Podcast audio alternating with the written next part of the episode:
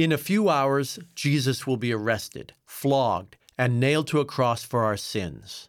Peter insists he's ready to die with Jesus. Jesus says, No, Peter, instead, you'll deny me three times. Then we reach the climactic moment in the upper room. What will Jesus say next?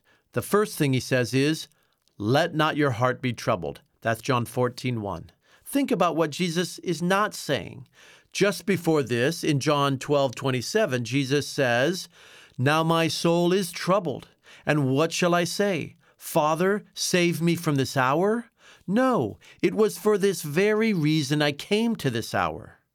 So when Jesus says, Let not your heart be troubled, he is not saying he and you and I will never sacrifice and suffer according to God's eternal purposes. We will. But what's the secret? Jesus tells us in the second half of John 14, 1.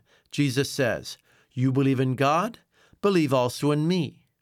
How good that we're offered salvation and a new life because of Jesus' death on the cross.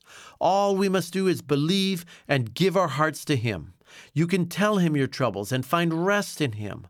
Trust God our Father who is with us always. This is Andrew Palau.